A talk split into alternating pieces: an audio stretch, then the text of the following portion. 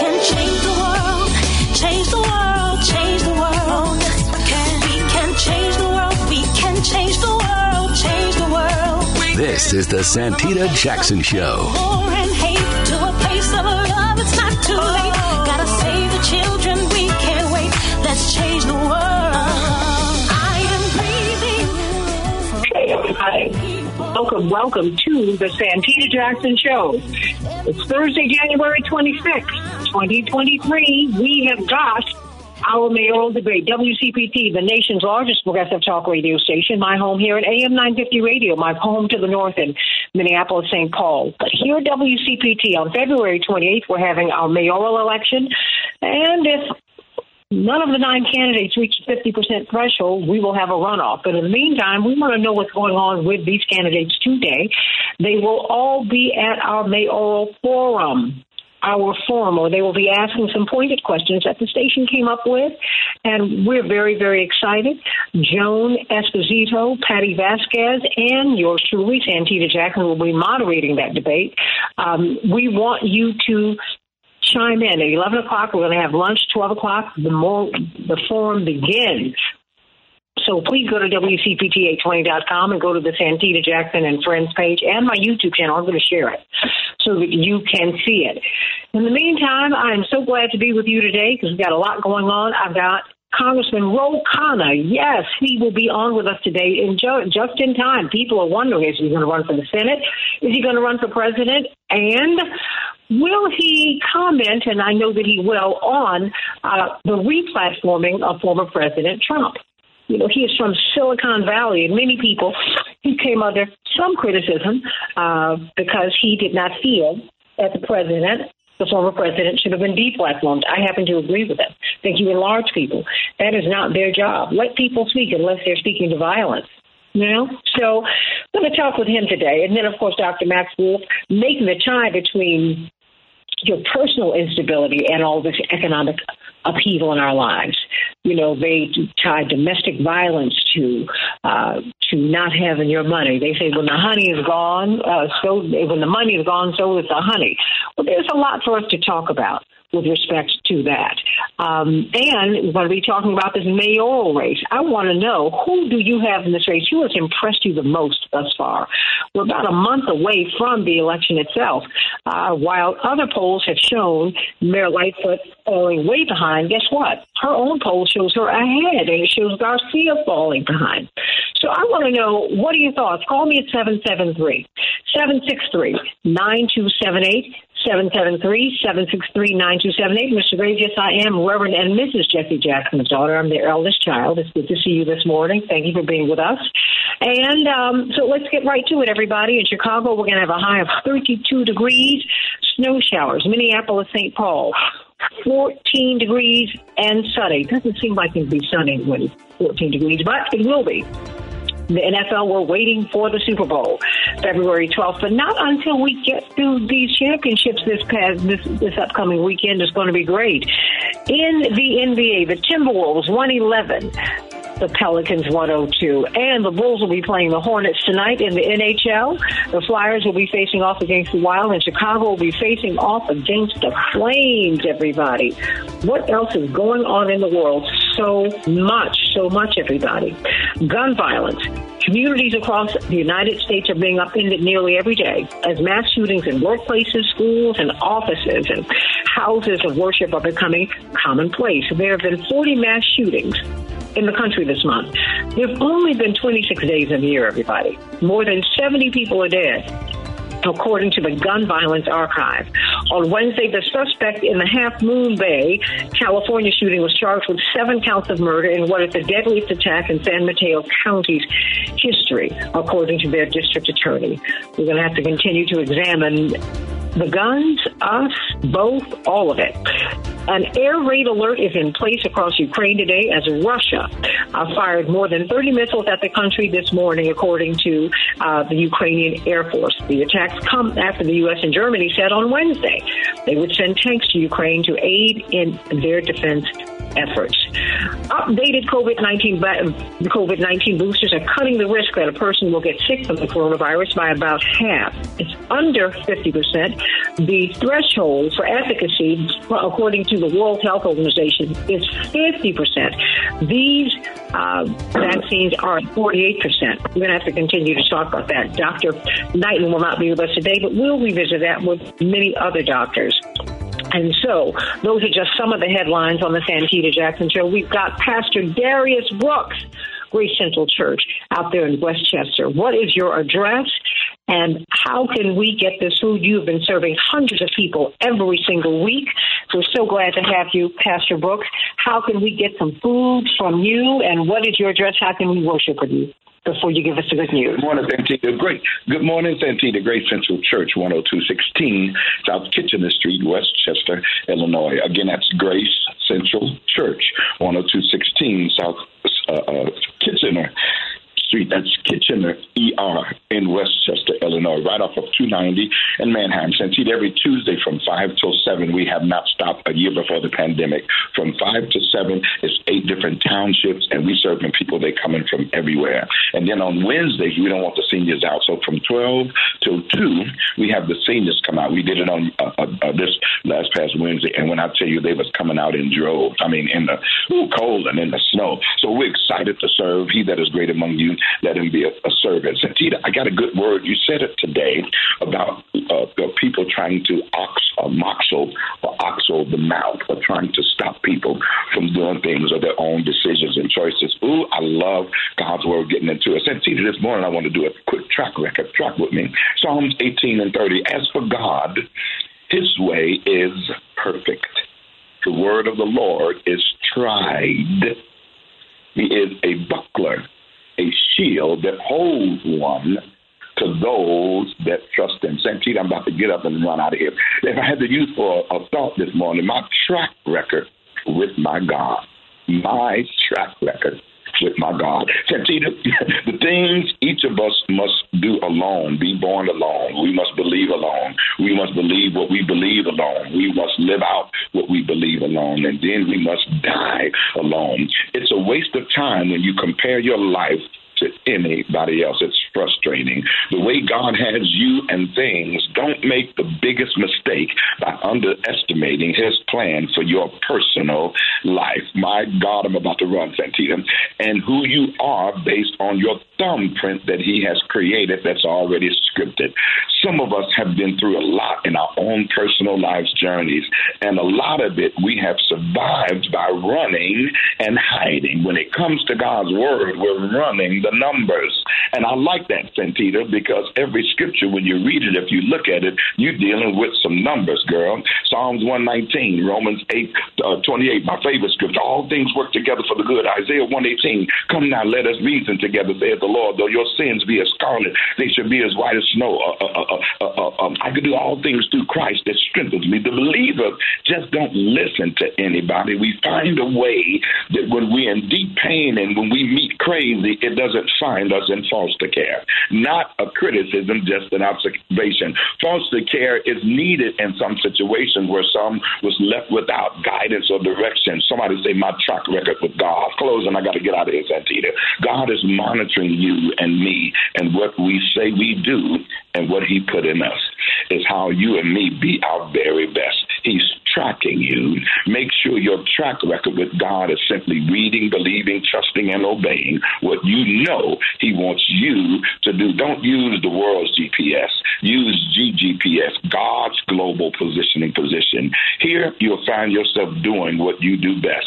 First being you, in and through his plan, he is already taking care of the rest. What the fool does in the end is what the believers does in the beginning. My God, my God. When it comes to trusting God, make sure your track record attacks procrastination by eliminating all the excuses and reasons for not taking decisive and immediate actions when it comes to you and your life, and knowing his word and trusting him for yourself. Because believe God, Believe his word, believe his way is perfect. His word has been tried, and he holds fast to one who trusts in him. Santita, I don't know who this is for. Yes, I do. It's for whoever on this line right now. God knows who to send, when, and where for exactly what you need. And once you position yourself in Christ for you, he orchestrates events to move us in his will, to put us with the right kind of people, that we become strong together to do the work that he is intended, not to fail. My track record with God. Amen to that. Amen, amen. Pastor Darius Brooks, Grace Central Church. What I need you to do is let us know very quickly once again, how can we get to your church? How can we worship with you? And how can we get this food should we need it? So many of us do. Again, Grace Central Church, Sunday morning, I'm excited. Please come. I'd love to see your face and fellowship. It's very impactful and informative. 10216 South Kitchener Street, Westchester, Illinois. Grace Central Church on Tuesdays, the food pantry is from 5 to 7, and Wednesday, the food pantry is from 12 to 2. We have a big food pantry. We give away $200 to $300 worth of food each session. Santita, you got some personalities coming to Grace Central that you know very well. A lot of us are dealing with some things. People tell somebody Grace Central served on last night as well. We had a symposium at the church about when you die, Santita, it's a new thing with the city of Chicago where all you got to do is pay $50. You don't got to deal no attorneys, no probate, no judges, no court. $50 takes care of you transferring any personal things you own, house, home, business, to the person of your choice. That's it, $50.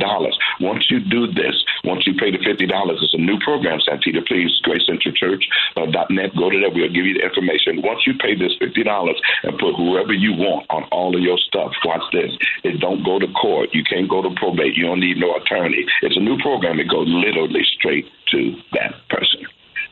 Amen, amen. We love it, Pastor Darius Brooks.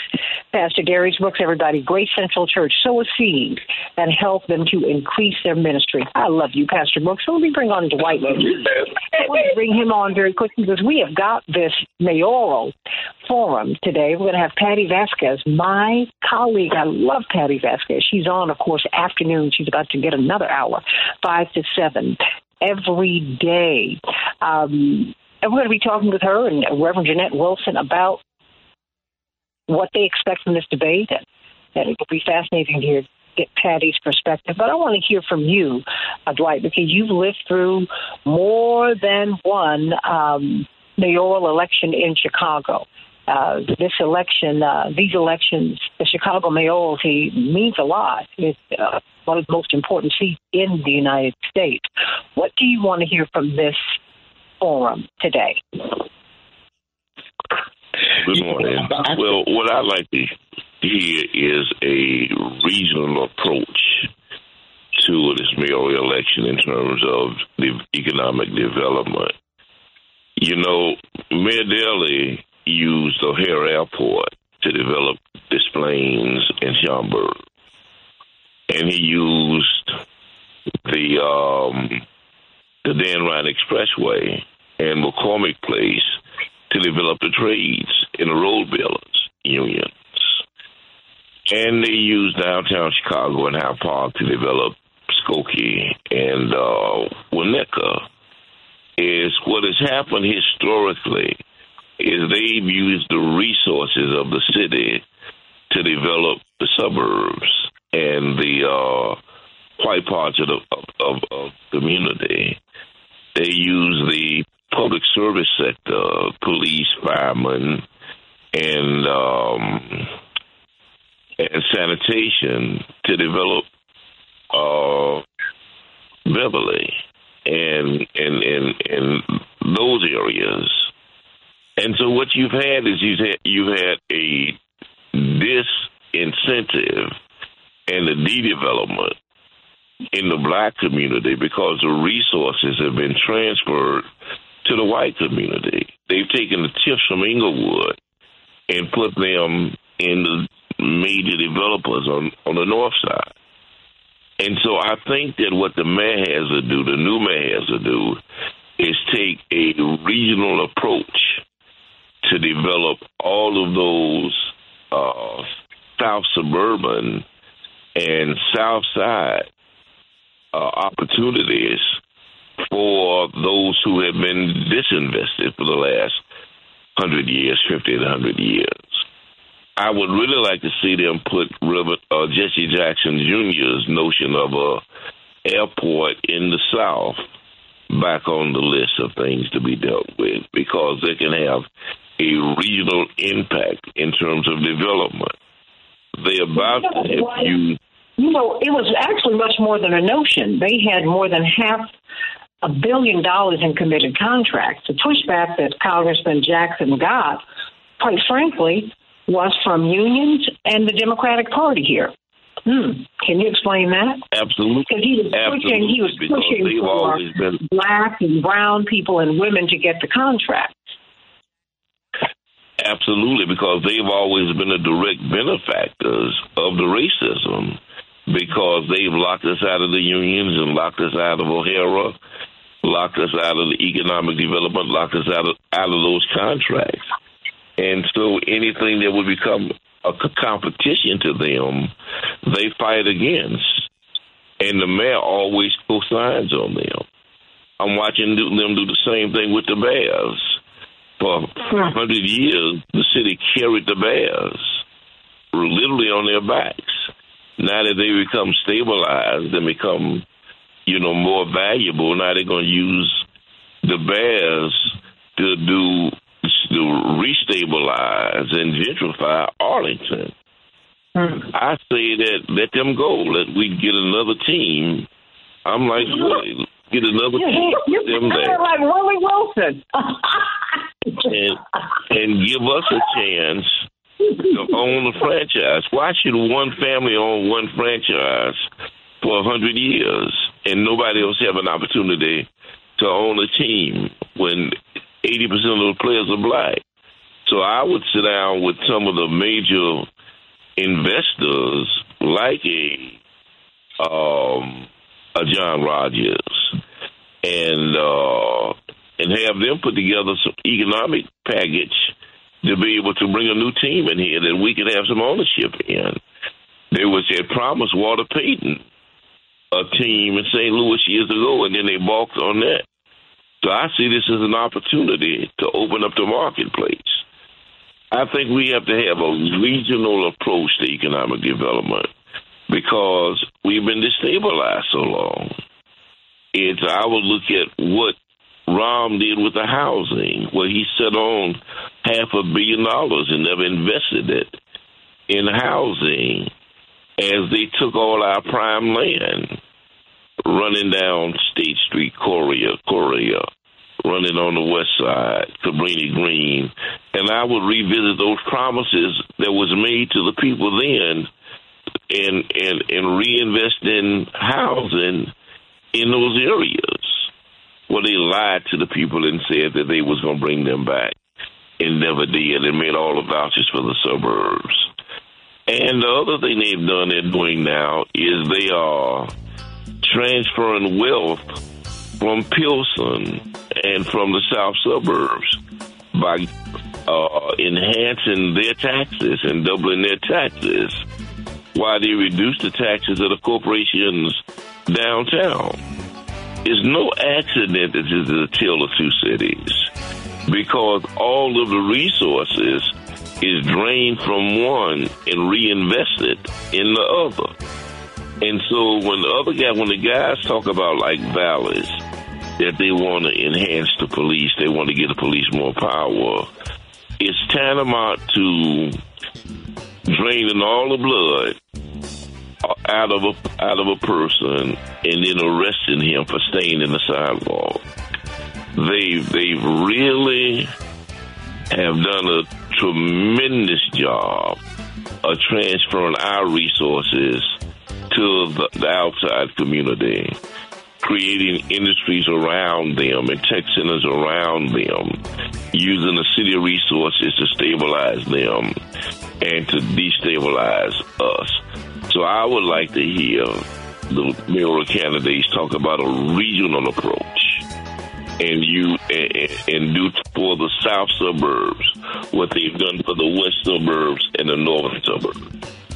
Amen. Indeed, that is what Congressman Jesse Jackson Jr. ran on, and he did deliver that airport. But the Democrats, the Democrats and the union stood in his way. Now, that needs to change. And these are some of the questions that, you know, if they're not asked today, they're on your mind, and so you should press for them to be asked. Because this is really what it comes down to. I'm almost with you and Dr. Wilson. Hey, if the Bears want to go, hey, Sarah, sayonara, bye. Let's build a team here in Chicago. That's what we need. Okay? Let's talk with Patty Vasquez in just a few minutes on the Santita Jackson Show. We can change the world, change the world, change the world. We can change the world, we can change the world, change the world. This is the Santita Jackson Show. War and hate to a place of love, it's not too late.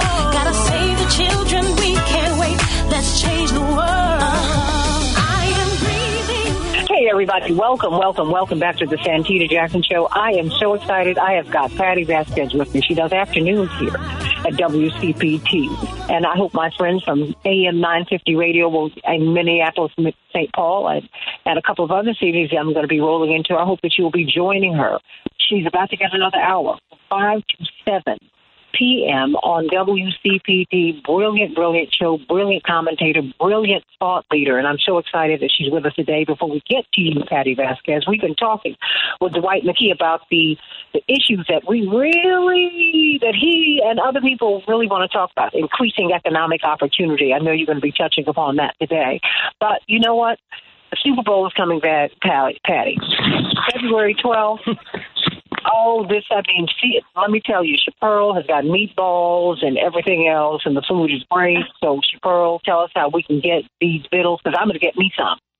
Which means, Santita, and celebrations by us, we are gearing up for the Super Bowl, as well as also Valentine's Day. So, give us a call, 708-526-4546. 708-526-4546. We can definitely handle your meatballs, your sliders, your hot wings, your barbecue wings, your teriyaki wings, as well as also your garlic parmesan. We're also doing loaded potatoes, as well as also spaghetti, dips, whatever you need for your holiday party. Don't hesitate to give us a call, 708-526-4546. 708-526-4546. We look forward to serving you. Thank you so much, Santita. I know I'm getting my spaghetti, I'm getting my meatballs, and I'm getting the teriyaki wings. That's what. Wait a minute, I'm going to pass it off, Chaparral, like I made it. No, I'm not. Everybody, no, it's not me. Yeah, but that look, you know, you go to the party, you try not to go empty-handed, and I'm not going empty-handed. How about that? Yeah, and that's what I'm taking. I'm taking her spaghetti. I'm taking her teriyaki wings. I'm taking the meatballs. So thank you for all. So I made my order on the air. Patty Vasquez, everybody. She has a show that you need to listen to. From 5 to 6 currently, she's about to go from 5 to 7 here on WCPT. I want my AM 950 radio family and all my other families from around the country and people from all around the country and all around the world to tune in on the YouTube channel, Santita Jackson Show YouTube channel, and the Santita Jackson and Friends Facebook page. We will be moderating this mayoral forum. It's not a debate, it's a forum in which these 9 candidates who are all on the ballot, they're going to be able to share with you their views about education, about various issues. But you know what? Let me let Patty take it away. I'm very, very excited to be sharing the stage with you, and I just think that you have a magnificent show. And proud to be your colleague. Oh, right. Every morning, you know, I have a son who we get ready for school at about 6 a.m. So we have you on. And it's funny because, you know, the great thing about talk radio is with all the perspectives you bring in, sometimes I'm laughing, sometimes I'm yelling at the radio, sometimes I'm cheering. You have such a remarkable and marvelous show in the mornings. Oh, bless your heart. I feel so. Oh, no, you get me going. And my love to your family, because I've had to kind of pull you away from this morning a little early. But I do want to, we've been talking with Dwight McKee, as you're going to hear, brilliant social scientist, about, you know, just about, I wanted to know what are the concerns that people have, Patty Vasquez. And, you know, and I'd like to, and I think we're really trying to touch upon them, and we're going to continue to touch upon them on our shows through February 28th. And should we have and even beyond, whether we have a runoff or not. Because people really are, they're looking for answers. They're looking to save their homes. They're looking for economic opportunity. They're looking to not just look at crime, but what's this crime rooted in? I mean, what do you think that people will get from this forum today? What do you want people to get from this forum today? I think we are all looking for, I think a lot of us want to be inspired by someone, too. That's the momentum and energy behind Lori Lightfoot's campaign the last time around. And if people remember, her polling numbers were low. I know folks are looking at all these numbers, who's leading, how these numbers shift. Lori was only at 3% in 2019, 3 weeks before the election. So anything can happen along the way, whether it's the narrative changes, whether the energy changes, if there's something that happens the last moment. But, we were at a time when it was finally an open seat. I mean, it doesn't happen that often, as you know. Mayor Daley, the last time it was that short was Mayor Jane Byrne, and Mayor Washington, who really transformed the city in so many ways. Whether it was the idea that, the machine could work for the people, because he was kind of part of the machine, wasn't he? He came from the political machine, but was able to transform it in a way that we are still reaping some of the benefits from, the power from different communities that didn't have a voice for a long time. But some of that still remains.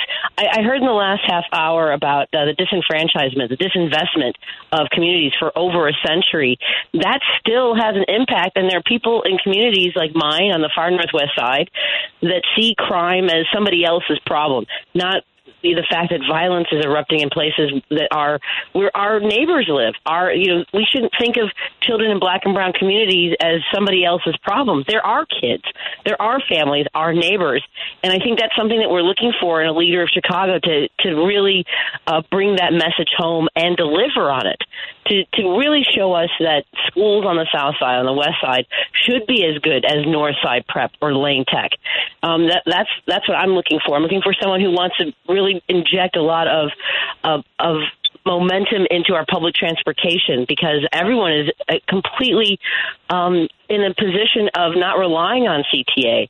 People who have to come from communities that aren't serviced as well as the northwest side, and even getting to O'Hare has been a problem for people. It's not consistent. People want stability and predictability, and we're not getting that from public transportation. We're not getting that from public safety. We're not getting that from education. And everyone wants answers from our next leader, don't you think? Absolutely, I think that. And I'm wondering, and that's why we have to really go past what the corporate media are and are not asking, Patty, because the fact is these are the bread and butter issues that people are concerned about. When we just heard Dwight McKee, brilliant social scientist, who's still with us, and we're going to go to Pam because she's been from the West Side. She's been waiting. It's these underserved communities who give their all to build up these affluent communities. And, this is what happened with Gary, Indiana, when Richard Hatcher and Carl Stokes won. Three of the biggest cities at the time in the United States got black mayors in 1967. You had Carl Stokes in Cleveland, you had Kenneth Gibson in Newark, New Jersey, and you had Richard Hatcher in Steeltown, which was Gary. I mean, and that was a real, real big industry there. All right. As soon as he won, Patty, the white flight was incredible. And then they left and created another city called Merrillville. And then, of course, Gary subsidized that. We're subsidizing. I'm almost with Dr. Wilson. Look, if the Bears want to leave, go. Be the Arlington Bears, whatever. We need a team here, and we should not pay for you. We need to get some returns on our investments, Patty Vasquez. And people, and we need access to the contracts, to the city contracts. equal access to the city contract, right? We need that airport that Congressman Jackson, he didn't just advocate for it. The governor signed for it. It was the Democrats and the unions that stood in the way. I mean, we need some economic development out here. We're starving, Patty. I agree. It is unconscionable that we continue to withhold opportunity and mobility in communities that we owe so much to. I went to a school on the northwest side. You know, my mother is from Mexico, and my father was second-generation Irish, a cab driver, and they didn't have a lot of money in the 70s, but they found an apartment on the far northwest side. My mom wanted to live in an area where the schools were really good, and that was the trade-off they had, was living in an area where she was not welcomed. You know, she rode the 68 Northwest Highway bus to work, and people would ask her whose houses she cleaned when she was on her way to a job with the federal government as a computer programmer.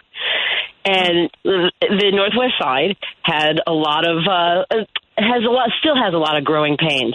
But what I learned from first grade on was that the city of Chicago, because of the move for desegregation, would put kids on buses from black and brown communities and send them to the Northwest Side, a neighborhood that was safe and clean, and basically teach these kids, you can't live here. We're going to make you to go to school here. Get on a bus on an hour and a half in each direction. Kids who are exhausted, who were not welcomed in my neighborhood. In the last 2 decades, I was not surprised at the Black Flight, because the community has been taught for decades, for over a century, that the city is not here for you. The going downtown is for other people, for tourists, for people who can afford it. When I saw that curfew last year, that kids could not go to Grant Park after 9 p.m. or whatever the time was, it felt specific to kids who already didn't feel like they were part of this city, and I think that's a big part of the problem, is that the city isn't for everyone, and that's something we are looking for in our next leader. You know what? Let me bring on Pam. Pam, what's on your mind today? Good morning, Santita. So much that has already been said, but let me first say that crime is everybody's issue. And it seems like they want to put the onus on black people and black leadership when it's the responsibility of all. Because there is white-collar crime, then there is a political corruption, and all of it either initiates there or feeds into it. And I know I don't have time to go into details, but that's what I wanted to put on the table. As for a mayoral candidate, I'm looking for someone that I believe I can trust. Santita, I've called on your show and said, I believe these candidates right now, we need to start having polygraph tests. We need to have polygraph tests for candidates, and we need them for elected officials. Mm-hmm. And they need to be random, just like we do for law enforcement, because there is something very peculiar going on in the air. As for mayor, I want someone who has a very concrete plan how to bring the black participation up to 30% for construction workers. If that's something that's set in an ordinance or law, who is going to make that come to fruition, and how soon will it take? What's your specific plan? I'm also looking to, I'm going to just say it, Republican-proof the fifth floor. I'm not looking for anyone who has an affiliation to Republican, conservative, Trump supporters, the Big Lie sympathizers, Oath Keepers, Proud Boys. I'm looking for us to really try to ensure that if we get an attack from Republicans on the federal, state, or any level, that we have an executive leader that is going to push back and protect us from that. I'm also looking for someone who's going to speak to racism in a true and very realistic way. Because for me, the onus of ending racism, eradicating racism, we all can play a part, but it has to start with those who practice it. And lastly, the academy that's on the west side. I'm on the west side, Santita. I don't see that changing one iota, the amount of racism or police shootings. It's not going to do it. They have this wonderful training facility, but no one is telling me how we're going to terminate or rid ourselves of the racist officers and those who look like me and you, Santita, who also have very oppressive tendencies and self-hate for black people. See, so that's what I'm listening for. That's what I'll be voting for in an elected official. And also, they have to be an executive leader. What kind of people are you going to appoint to these department heads to oversee the budgets, to make sure that the resources are dispensed equitably? And then sometimes, Santita, you have to give more. When I look at, they just on the news talked about Christ King and their state-of-the-art digital facility, STEM facility. And then you look at just at the depravity in other schools. How in the world and how quickly are we going to bring them up to par? Education is the foundation of everything. And so I'm really listening. Well, Pam, that is why, you know, and Patty, that's why, you know, as we've been having these meetings about the questions for the debate, I've pushed so hard on, as we talk about crime, you know, people say joblessness, and I'm like, I got you. But that's a very white liberal approach. The fact is, when you talk to black and brown people on the ground and people who are living on the downside of advantage, they know that closing 50-plus schools, Rahm Emanuel closing of those schools, denying people access to education, dangerous. And it was very harmful, particularly for people for whom it was illegal to learn to read and write for 200 years. It was cruel. And then, you know, in the Daley administration, they closed about 10. Stay right there, Patty. I want you to respond to that, and then I want Reverend Jeanette Wilson to respond to that. I mean, because you heard from Pam a whole lot, Patty. And I agree. I mean, there, you know, some of the things that she even touched on at the beginning of that, as far as the political corruption and the white collar crimes and the things that, you know, the media picks up on, the carjackings and thefts and things like that. Of course, that's going to be louder and amplified because it's salacious. But so much of the corruption that has been baked into our politics has had some of the worst catastrophic outcomes. You know, when we talk about those schools that Rahm Emanuel closed, over 50 schools, you know, that goes back to what I was talking about, this idea that the kids on the South and West sides are somehow disposable in a way. Right? They're not worth investing in. When you invest in people, you save lives in so many ways. And there's just no getting around that. And we have disinvested. Closing those schools not just took away opportunities and access, it said you're not worth it to those neighborhoods. You're not worth investing in. You're going to have to walk farther. You're going to have to walk through communities that you might not feel safe in. And it's a reminder that we have turned our backs on those communities. And it does start with education, because that education doesn't just give them the access to the world through books, through learning math and science. It also helps build confidence, conflict resolution. If we're investing in kids and teaching them how to resolve the emotional trauma that they go through, you know, the mayor had promised that we were going to have social workers and nurses in every school, and we haven't even gotten to that. There's so much that needs to be done for our kids, because yes, you're right. The joblessness that we're talking about is something that, you know, that has been the culmination of disinvestment. And if we're not talking about what can be done now, I was talking to a police officer about, you know, the violence at the park last summer. Every year there seems to be something that goes on at North Avenue Beach. And I said, you know, what, you know, if we had done something 8 years ago, you might not see Grant Park this summer erupt into violence, because we are not, every time something happens, we want to put the fire out now rather than figuring out what makes it combustible, what is leading to this. And closing those 50 schools has definitely led to a lot of this. Oh, it's been a horrible thing. Reverend Jeanette Wilson, this is Patty Vasquez. You've got to listen to her show, and you've got to do her show. She is magnificent. She'll be on from 5 to 7 on WCPT. Brilliant, brilliant talk show host and public servant. I will say that as well. That is what she does do. Reverend Wilson, why don't you respond to what you heard from Patty and Pam and Dwight McKee, and please, your response?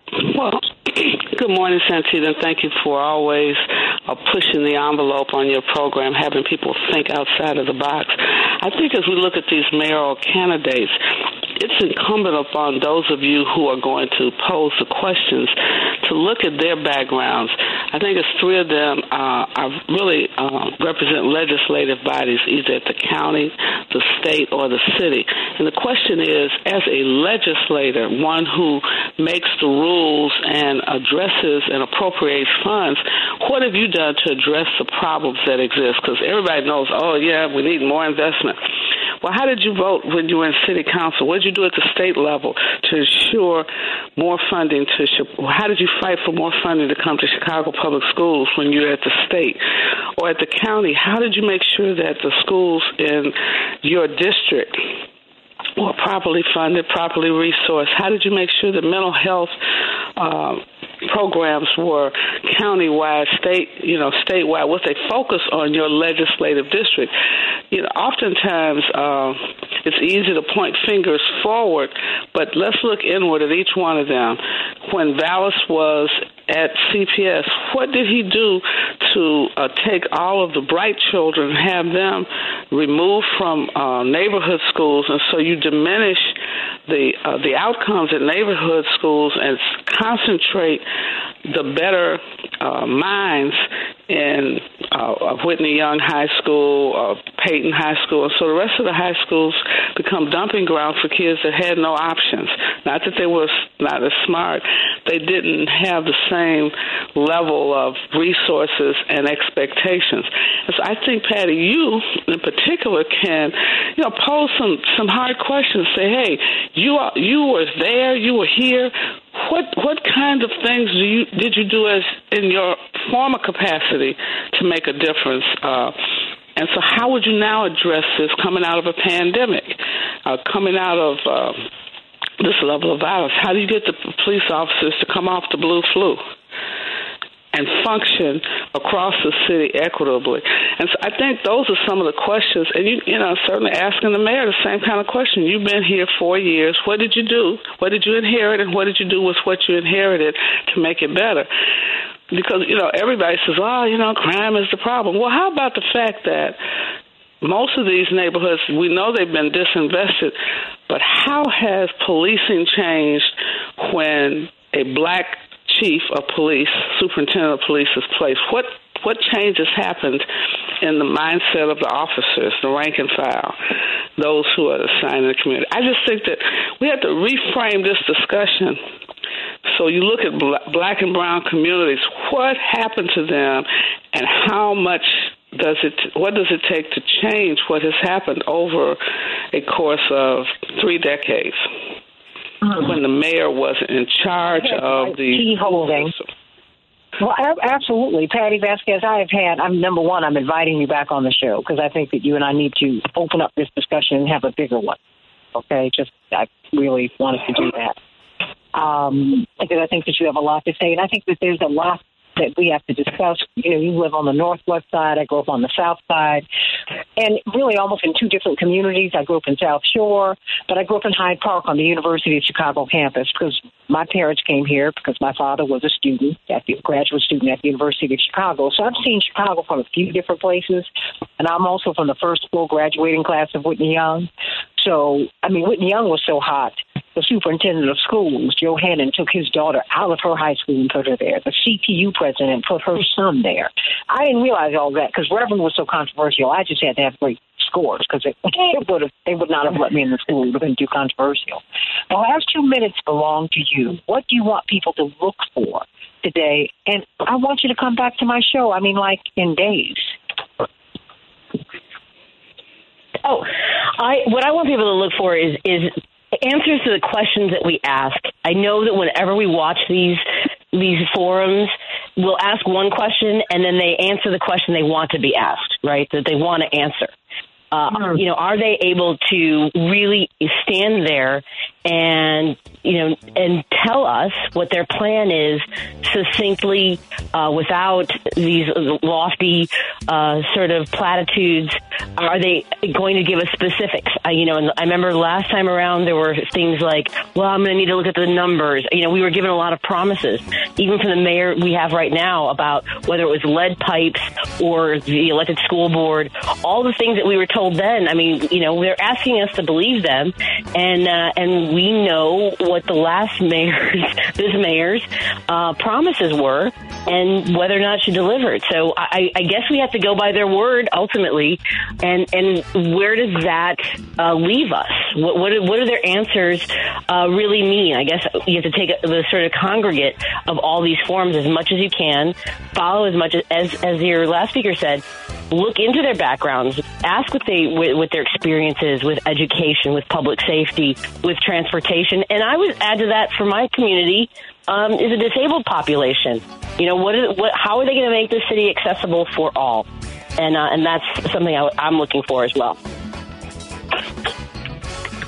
Patty Vasquez, everybody. Patty Vasquez, you don't want to miss her show. It is every day from 5 to 6. When do you go to 5 to 7, Patty? I'm at 5 to 7. We are this week. I'll be 5 to 7 from now on. All right. I'm so happy for you. This is a great thing. She has a great show. Oh, she's great. And I'm inviting you back to the show now. You know, we should do a postmortem on this forum. And I would love to. Oh, yeah, I want to do that because, I mean, we've got to really honestly talk about what we're looking at. I want you to speak with Dwight McKee during this break, but I'm going to have to move people over because we've got Congressman Ro Khanna coming up. That's right. Talking about the deplatforming of President Trump, the replatforming of President Trump, the new Congress. There is so much that is he going to run for president? Is he at least going to run for U.S. Senate out of California? There's so much we've got to ask Congressman Ro Khanna. Back with more of the Santita Jackson Show in just a few minutes. Love you, Patty. Patty Vasquez, everybody, from 5 to 7 p.m. on the Chicago's Progressive Talk right here on WCPT 820. We can change the world. Oh, yes, we can. We can change the world. We can change the world. This is the Santita Jackson Show. War and hate to a place of love. It's not too late. Gotta save the children. We can't wait. Let's change the world. Hey, everybody. It's Thursday, January 26th. Early voting for the mayor's race begins today here in Chicago. WCPT 820, the nation's largest progressive talk radio station, and AM 950 radio, voice of progressive Minnesota. We've been talking about the mayor's race. I know we were going to have Congressman Ro Khanna today. We're going to reschedule him. He had a personal emergency. I just got a text from him just a few minutes ago. And, you know, he's a dear friend of this show, and the only reason that he can't be here is because it's there's something that he's got to do. Keep him and his family in your prayers. They're doing okay, but he's going to have to be with us at a later date. In a few days, we're going to do that. So, everybody, I want you to call me at 773-763-9278. We just had Patty Vasquez, who's on here on WCPT from 5 to 7, Monday through Friday, 5 to 7 p.m. Central Standard Time. And we've been talking about the mayor's race. She and I are going to do a postmortem on our forum and on this, you know, really looking at the race on my show and on hers. We're going to do that in the next few days. I'm looking forward to that. She's got a brilliant show. I hope you will give her your support. And everybody, I want you to meet my morning stars on the Santita Jackson and Friends page, my Facebook page, and the Santita Jackson Show YouTube channel. And I am on Twitter, at Santita J. Hey, everybody, please meet me over there. We're talking about the mayor's race and really the real deal. What are we looking for? What should we be looking for from the mayor? Dwight McKee has laid it out so brilliantly. The economic development, the money. What about the money? What about the access to the contract? What about how Chicago subsidizes the suburbs? What about that? I mean, let's talk about these things. These are the questions that need to be asked. What about closing all these schools? What's the plan to educate all these children? We don't need fewer schools with more kids in the classroom. We need more schools with fewer kids in the classroom. We need libraries. They need psychologists. We need. And that needs to happen. And those are the questions that need to be asked. So today, of course, at 12 noon, go to WCPT, go to the Santita Jackson Show YouTube channel, go to all of our platforms. We will have this debate, of course, led by Joan Esposito, of course, Patty Vasquez, and yours truly, Santita Jackson. So let's get right to it, everybody. Get a few of these headlines out the way so that we can get this breakdown from Dwight McKee and the brilliant Reverend Jeanette Wilson Esquire, about what we need, the questions that we really need to be asking of these candidates. In Chicago, we're going to have a high of 32 degrees. It's snowing already, everybody, snow showers. Minneapolis, St. Paul, 14 degrees and sunny. Of course, we're waiting on the Super Bowl, February 12th, but we have to have these championship games this weekend in the NBA. The Bulls will be facing off against the Hornets tonight, and the Timberwolves are triumphing over the Pelicans yesterday, 111-102. In the NHL, Chicago will be playing the Flames, and the Flyers will be at the Wild tonight. Did I tell you that? You got to get out here and vote. That's right. That is coming up today, everybody. Early voting for the Chicago mayor's race begins today. Communities across the U.S. are being upended nearly every day as mass shootings in workplaces, schools, and houses of worship have become commonplace. We've had 40 mass shootings. We've had 26 days in the year, everybody, resulting in more than 70 people dead, according to the Gun Violence Archive. On Wednesday, the suspect in the Half Moon Bay, California shooting was charged with 7 counts of murder in what is the deadliest attack in San Mateo County's history, according to their district attorney. An air raid alert is in place across Ukraine today after Russia fired more than 30 missiles at the country this morning, according to the Ukrainian Air Force. Updated COVID-19 vaccine boosters are cutting the risk that a person will get sick from the coronavirus by about half, under the 50% threshold set forth by the World Health Organization at 48%, everybody, according to research from the CDC. So we're going to continue to talk about that when we get some more of our doctors in as we talk about it. And those are just some of the headlines. Everybody, we're looking for financial freedom, and it can be yours. There's a special program that Team Hochberg has, your trusted local lenders, called Perks for Work. If you're selling your home, if you're purchasing a new home, if you'd like to save thousands of dollars, you need to call Team Hochberg, your trusted local lender. Their new program, Perks at Work, is a benefit that will extend through the end of April, where you can save thousands of dollars the next time you buy or sell your home. Let me tell you how it works. When a Team Hochberg-affiliated realtor sells your home, they'll reduce their fee up to 1%. When a Team Hochberg-affiliated realtor helps you to purchase a home, you will receive up to 1% of their commission as a closing cost. Team Hochberg will credit their origination fee, and their affiliated attorney will reduce their fee. A couple paid close to $9,000 using this program when they sold their home and purchased a new home. So to learn how you can save thousands of dollars if you purchase or sell a home, call Team Hochberg at 855-56-DAVID, 855-56-DAVID, or visit them at 56david.com. That's 56david.com or 855-56-DAVID. And your trusted local lender. Let's save some money and let's make some money. All right, everybody, in a good way, in a good way.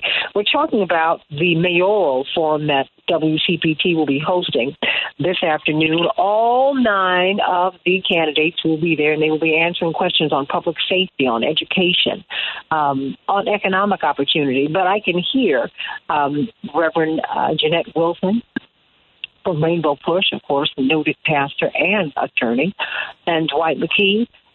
You all dug a little bit deeper. We're looking at economic opportunity. We're looking at what the suburbs actually drain from the city, take from the city. It's a gift from the city to the suburbs. I mean, Dwight McKee, I feel like it's almost like Chicago, it's almost like Gary. You know, we build other cities while our own city struggles. Dwight McKee? Yeah, it's a very parasitic relationship, and they feed off of us, and you can see the result of that because they get bigger and richer, and we get poorer and thinner. They literally drain from our community. When you look at the red lights and where that money goes and who gets that money, which is why when they tried to put it in Oak Brook, the people resisted. They wouldn't accept red lights in Oak Brook, whereas they use the poor to balance the budget so that they don't have to raise property taxes for the rich, the boots.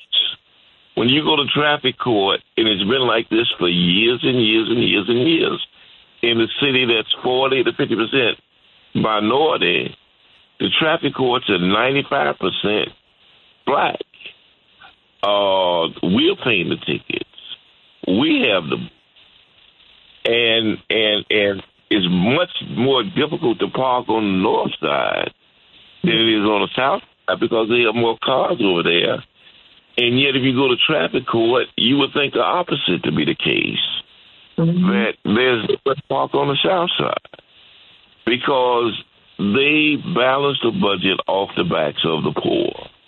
And so there is a real strategy for equity.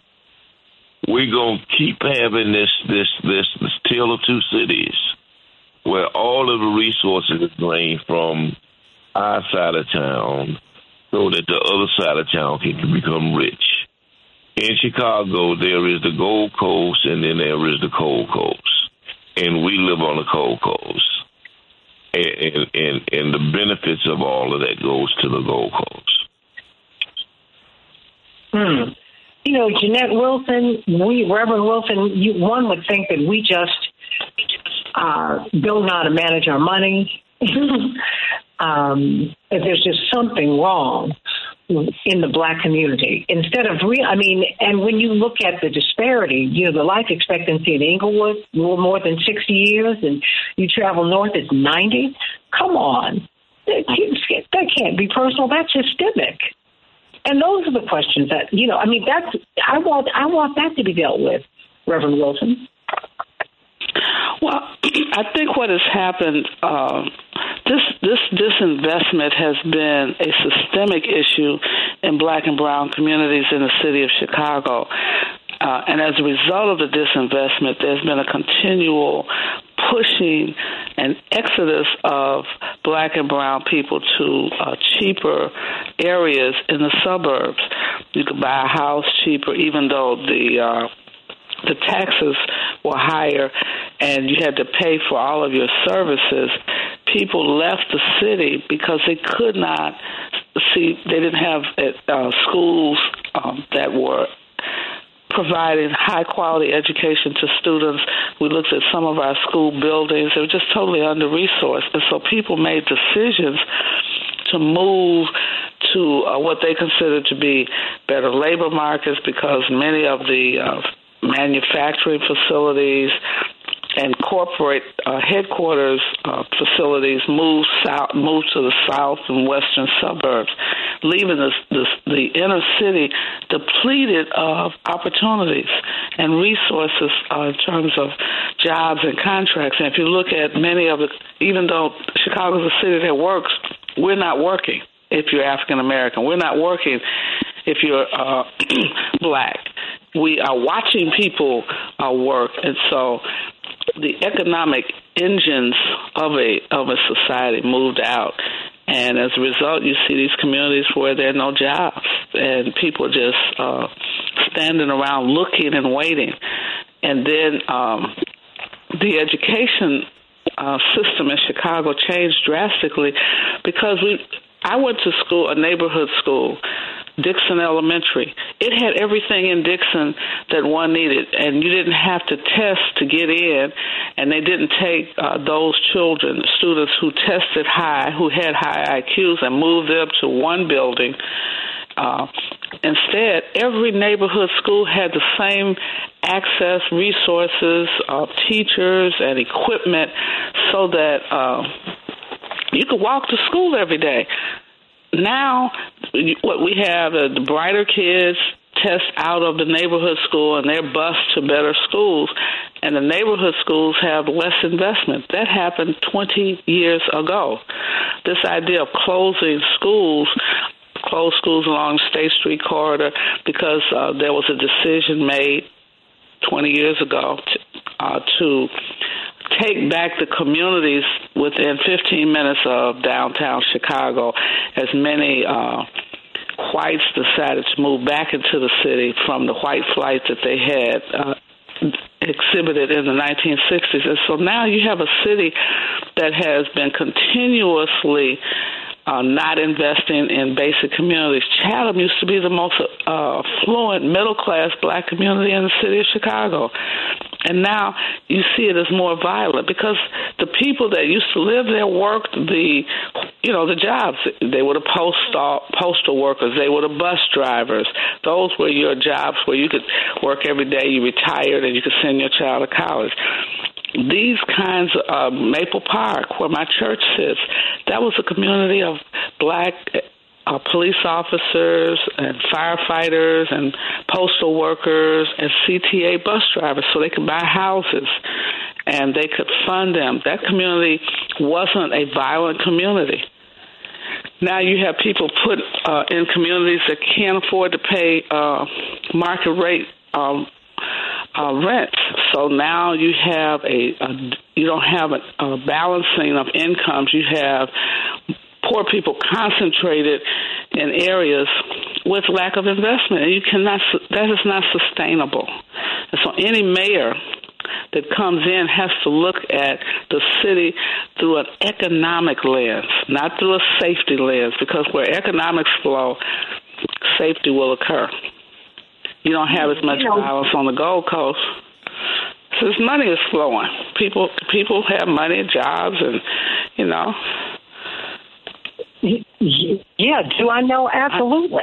Yeah, I mean, I know when you don't get trolled in the grocery store up there. You tend not to because people up there mm-hmm. have full bellies. People around you, when you have all this want and all of this anxiety and all of this fear, of course this is going to happen. And I'm not making excuses for people, but I'm like, a lot of people speaking from warm places, warm homes. Number one, you got a place to lay your head. I mean, a lot of people are really struggling out here. We had Pastor Darius Brooks on.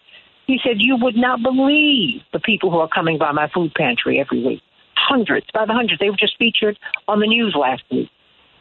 The people who are coming by, they're driving Mercedes and Lexuses, and you can say, oh, you shouldn't have that car. Oh, please. People lost their jobs. People lost their jobs, and living in the city is now, Dwight, it's unaffordable. It's just... You can't work. You can't even. People who make $100,000 a year or more are living paycheck to paycheck, Dwight.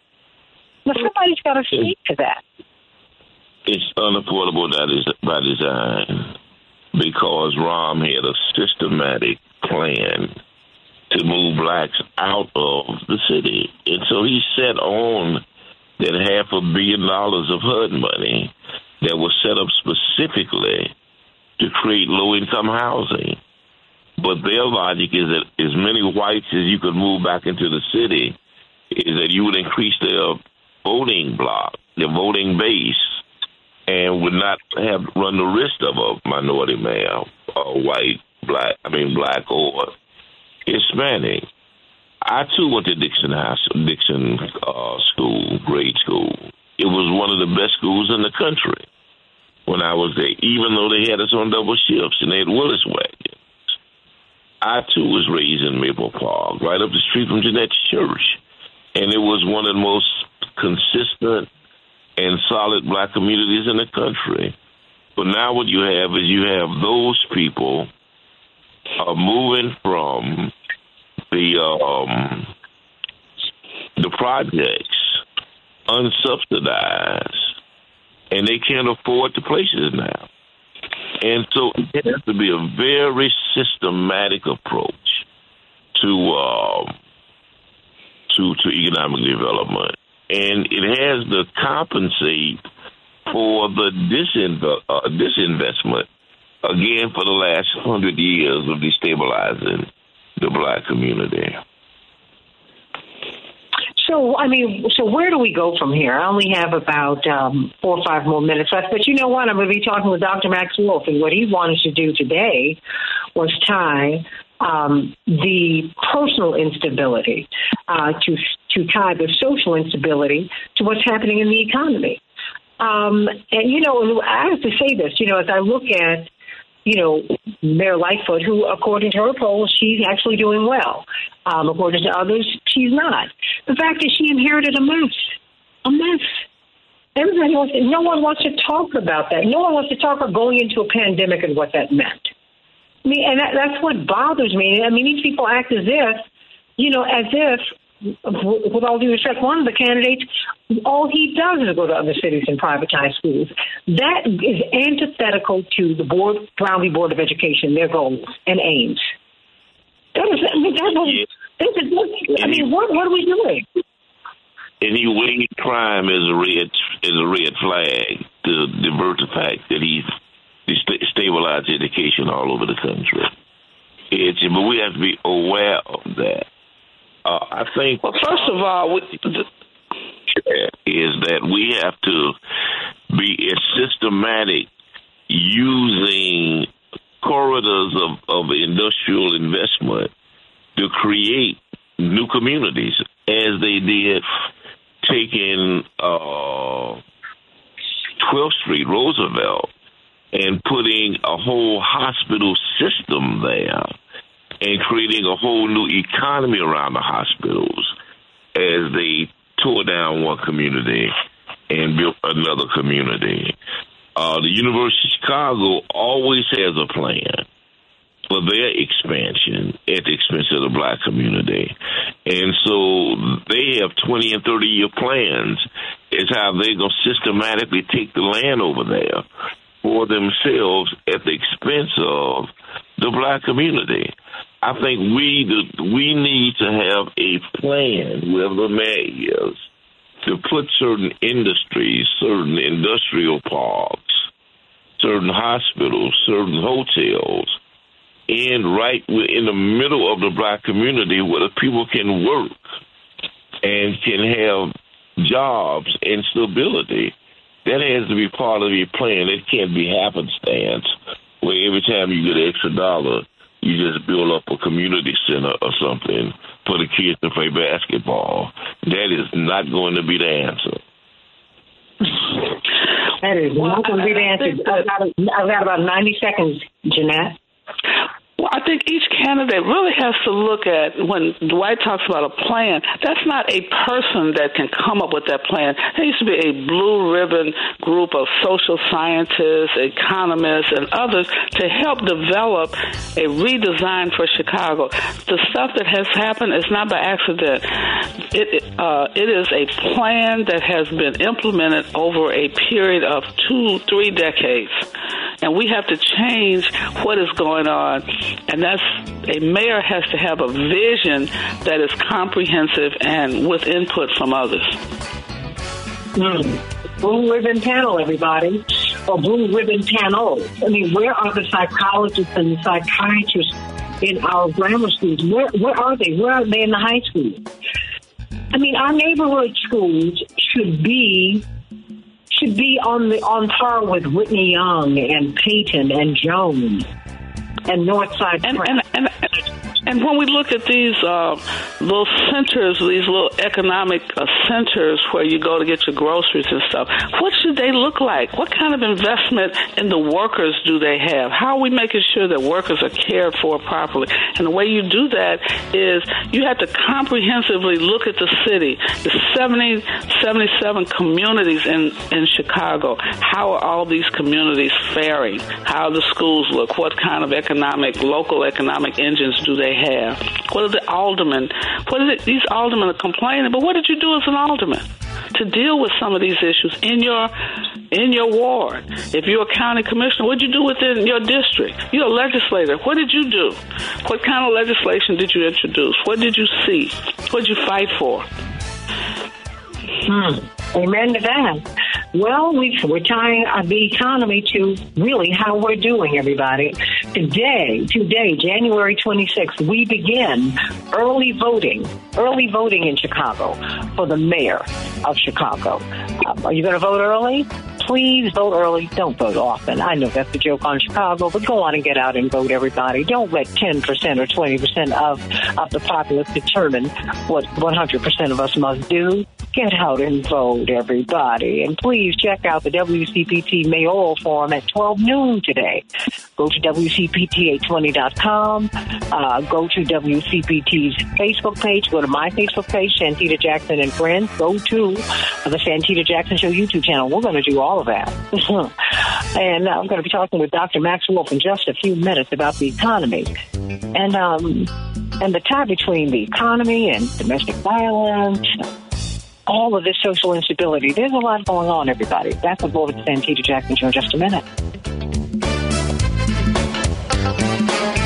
can change the world, change the world, change the world. Yes, we can. We can change the world, we can change the world, change the world.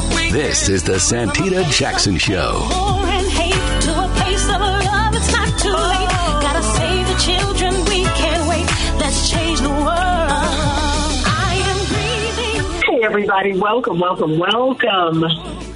to the Santita Jackson Show. I think Dwight decided to say, because, you know, every time Dr. Wilson is going to be on, he gets very, very excited, of course. It's Thursday, bottom of the hour of the second hour, so you know what that means is Dr. Max Wolf time.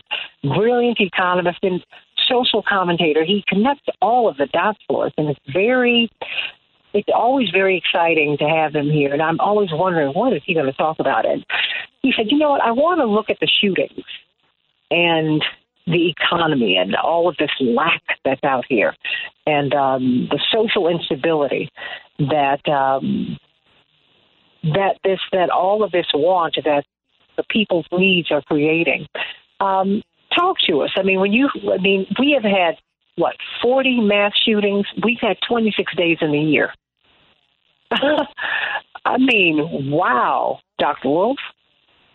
Yeah, I think we've put together more mass shootings thus far in January than many countries will put together in the next 10 years. Mm-hmm. And obviously there's a lot here, and you could run the risk of oversimplifying things. Just to be clear, I don't mean to talk about one particular shooting, although there's plenty of merit and tragedy in each and every one of these stories.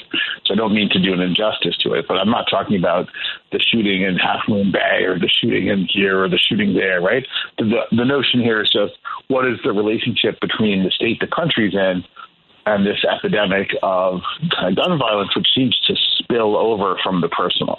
And the other thing, just to put it out there, though it's probably self-evident, this is not to say that it isn't an enormous problem when people harm themselves or people who they know with a gun, right, which is the more common form of gun violence. Actually, I think more than half of the handgun deaths in the U.S. are suicides, right? So it's the reason I found this idea that the gun's not the problem, and that if you had a lawful gun owner and more gun ownership in the situation, you'd be better off. That kind of only works in that most statistically common scenario of gun violence, if you can shoot your left hand with your right hand, which seems like a lot to ask of a person in the grips of despair. So it's probably a different conversation.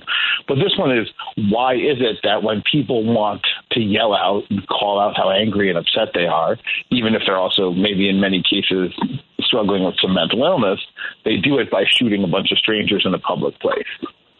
And in a society that doesn't much invest and often disdains the public square, why is it such a comfortable place for an act of violence? And I think we kind of have to ask ourselves this question, since we have cornered the market in spree shooting to an extent that is beyond dispute. Well, help me to understand, why it is that people get upset and they decide that they have the right to kill people? I need you to explain that to me. Hold on a moment. Dwight McKee, are you still with us?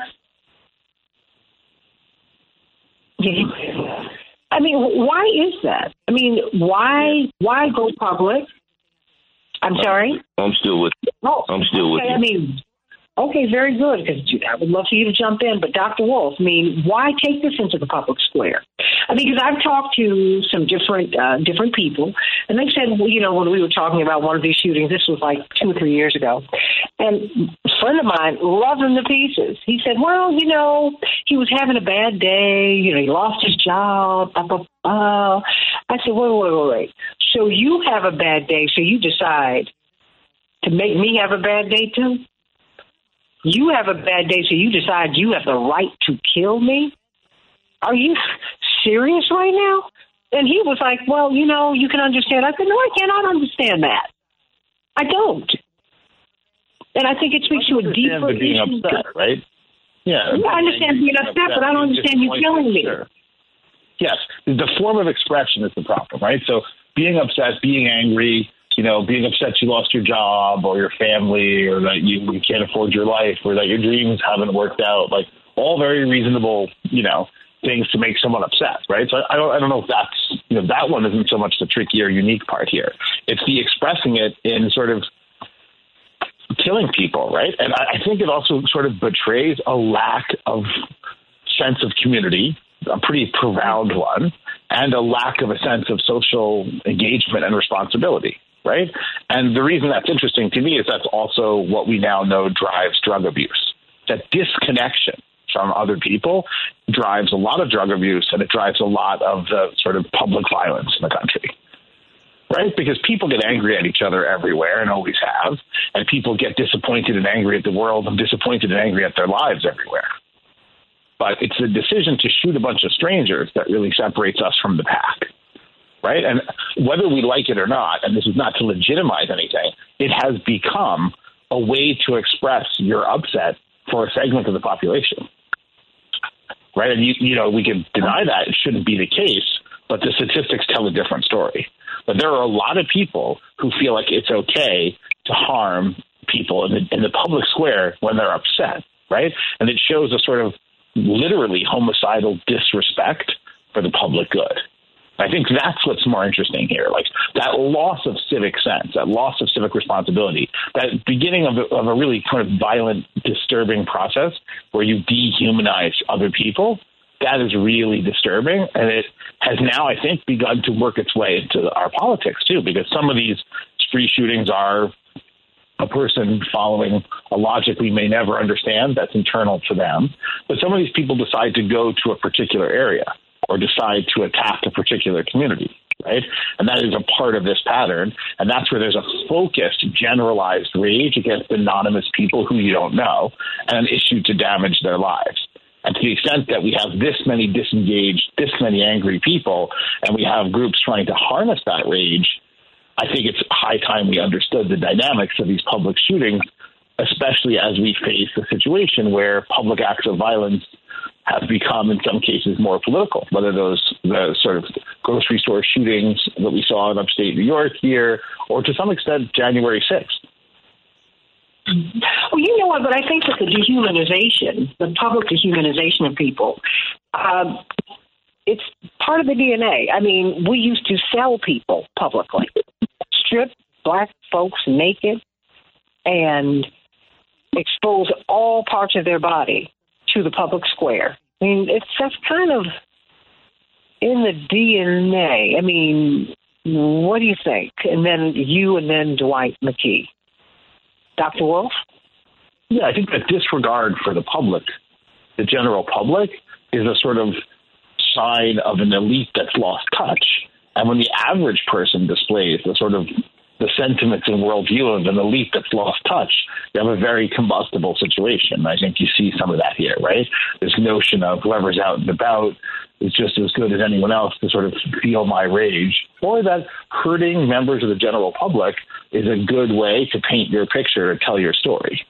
And that just shows a wanton disregard for public welfare, which probably does go back to dehumanizing certain people. And whether that's the history of slavery or dehumanization of Black Americans or immigrants, or the idea that a woman is an object for your pleasure to be judged and assaulted.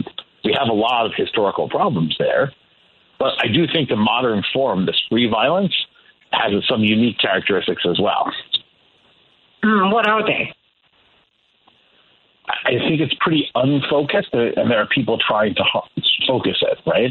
And that's pretty disturbing. But I think it's sort of, I am mad at the world. I will hurt a bunch of people who don't matter in the public as a demonstration.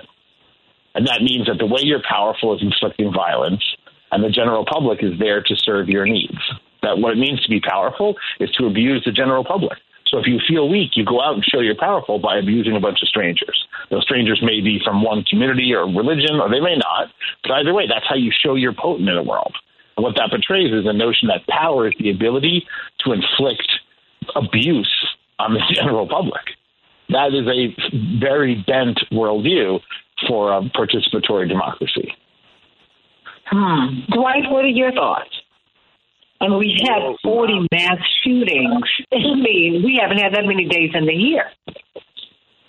Well, violence has always been an acceptable means of conflict resolution in this country. And what has changed, I think, is the technology has made it, has exaggerated the numbers, and technology has brought us into inside viewpoint of view, so we can see it happen now. But when you look at the nature of the country and where the country started, with the natives scattered all over the country and them being killed by the millions, and the Africans being brought over and killed by the millions, it's always been a reality in a country of violence and slavery. It's the term the Wild Wild West did not start last year. The Wild Wild West was the acceptable resolution in the 1850s and 60s and 70s, where people would literally walk into a saloon with their guns, and then if they had a problem, they would go out and have a gunfight, literally, and shoot each other in the streets.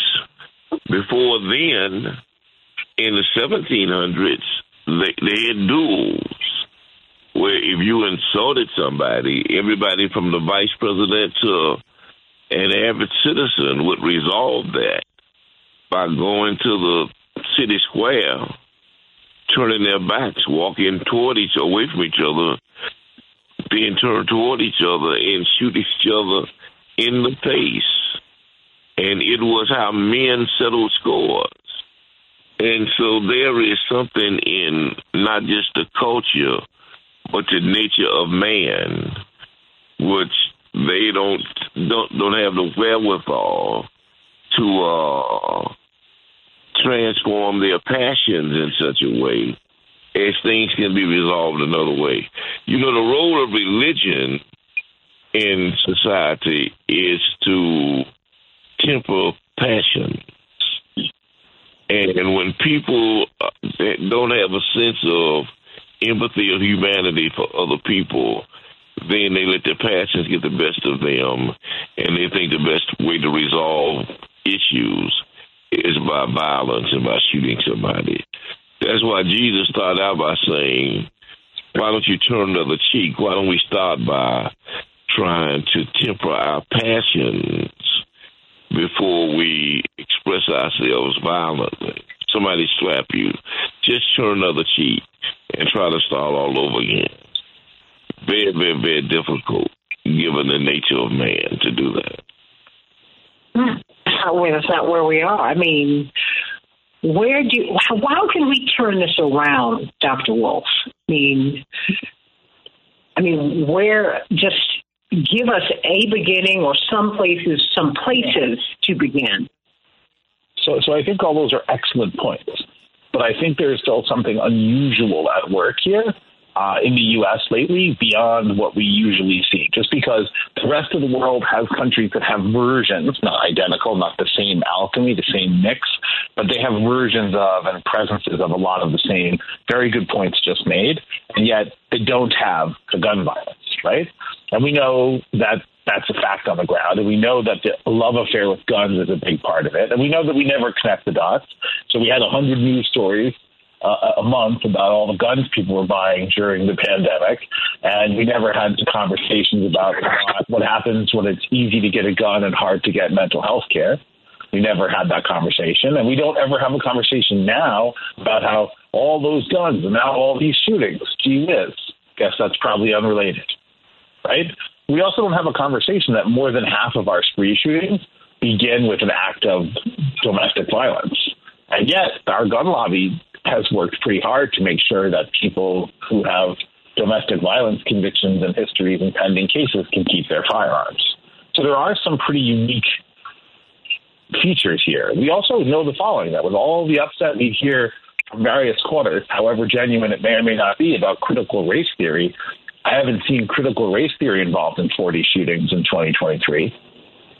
So it's also what we think is dangerous. We have a danger here. It's very clear. The rest of the world views us with some combination of horror and amusement here in our discussions on mass shooting, but they somehow don't have them, and we always do, right? And yet what we think is dangerous, teaching kids a history that makes us feel bad or whatever it is at any given moment, or the wrong book in the school library, and what is actually killing us don't seem well connected, right? And there's a determination to not figure that out. So I think these things are all true, and there's a particular series of shaping influences on the American psyche and a notion of a toxic male where the only way to be in charge is to physically dominate someone else, and that shows up in our gender relations and our sexual assault epidemics, as well as the gun violence epidemics, which are often related, by the way.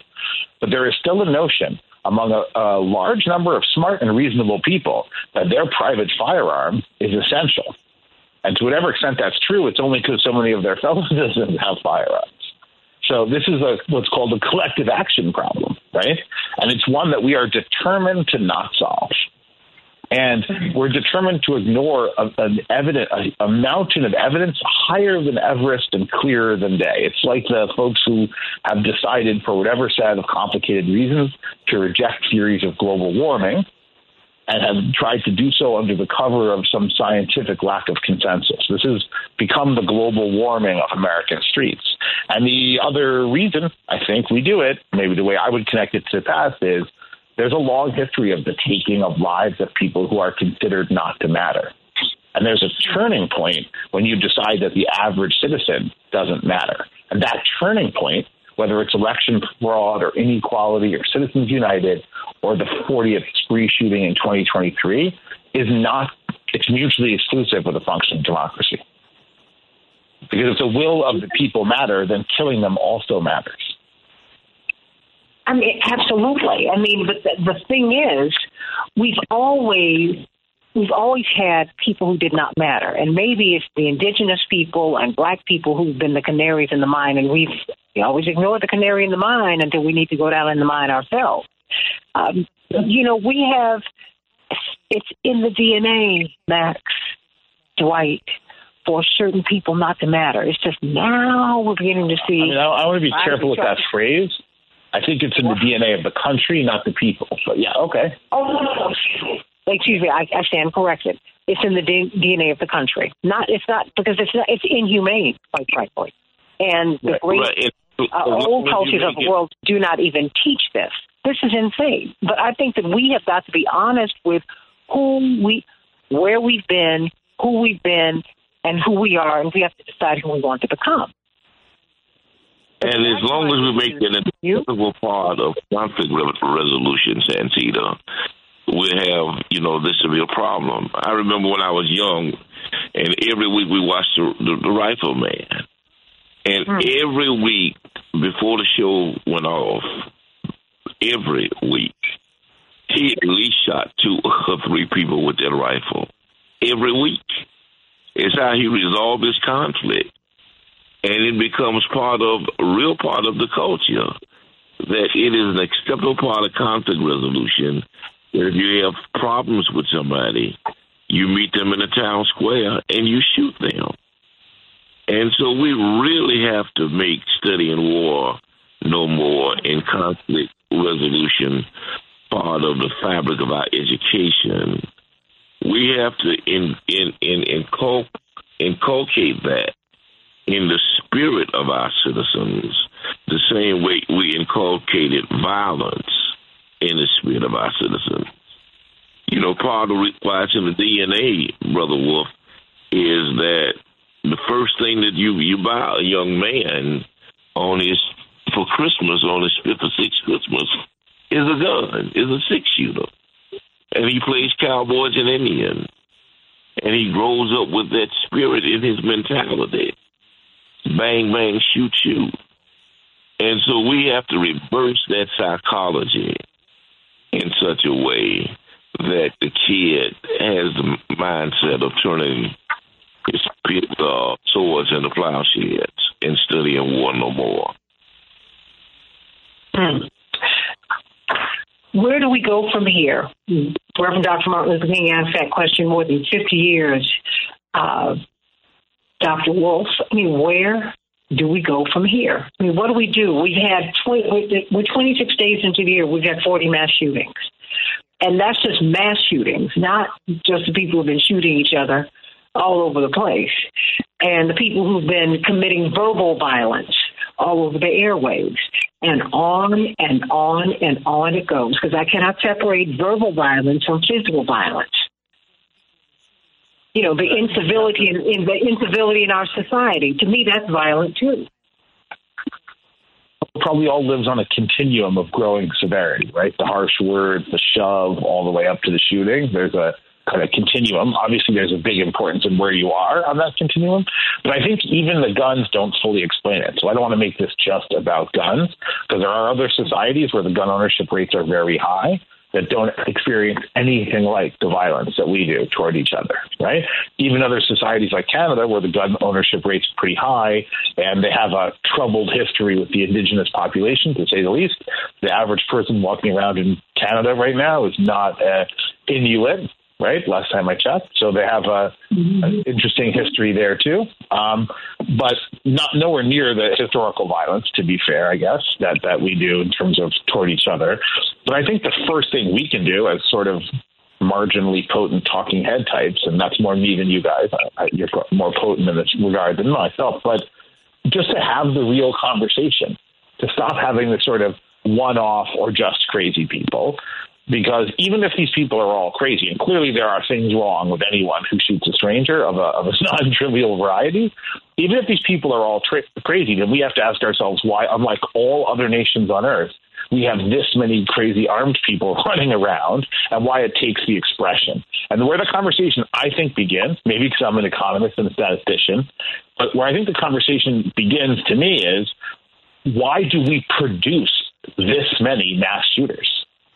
We produce these people. They didn't come here from outer space, and they didn't all just move here from another country. That's a grotesque fiction. And why is it as an American as apple pie to be upset about something and go and shoot a bunch of people who may or may not be around your ex-wife or girlfriend, right?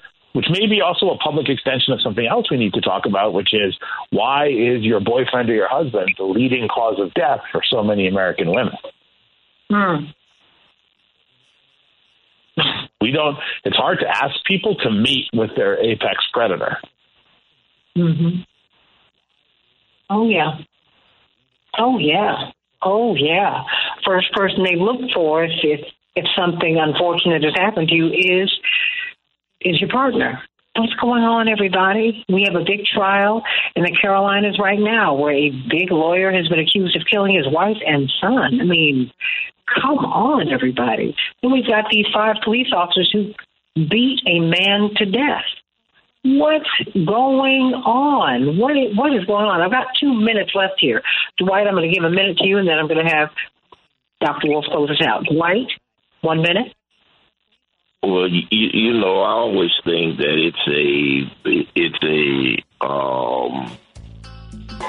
spiritual is that we are so spiritually and emotionally devoid of empathy and love, you know.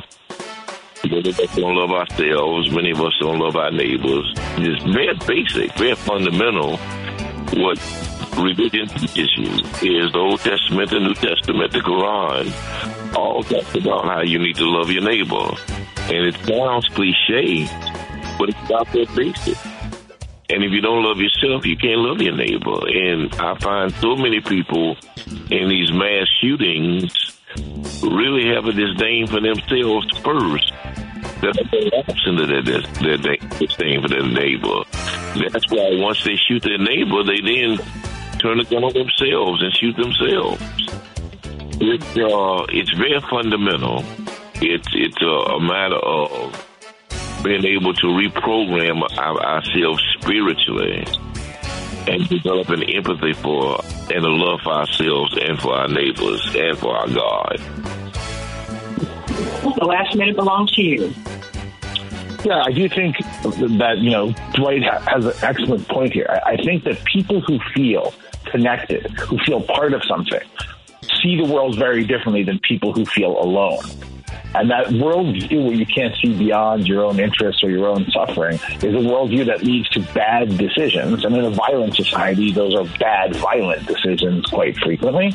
I do think the interconnectedness is important on everything. It's important on our health care. It's important on our voting rates. It's important on people understanding where they feel in the world. And I think one thing we have begun to learn about social function and individual psychological health and individual physical health is that the more connected you are, the more fully alive you are, and the more you see the humanity in yourself and others. But I think it's a bad temperature take on the society if the level of disregard has gotten to the point of homicide.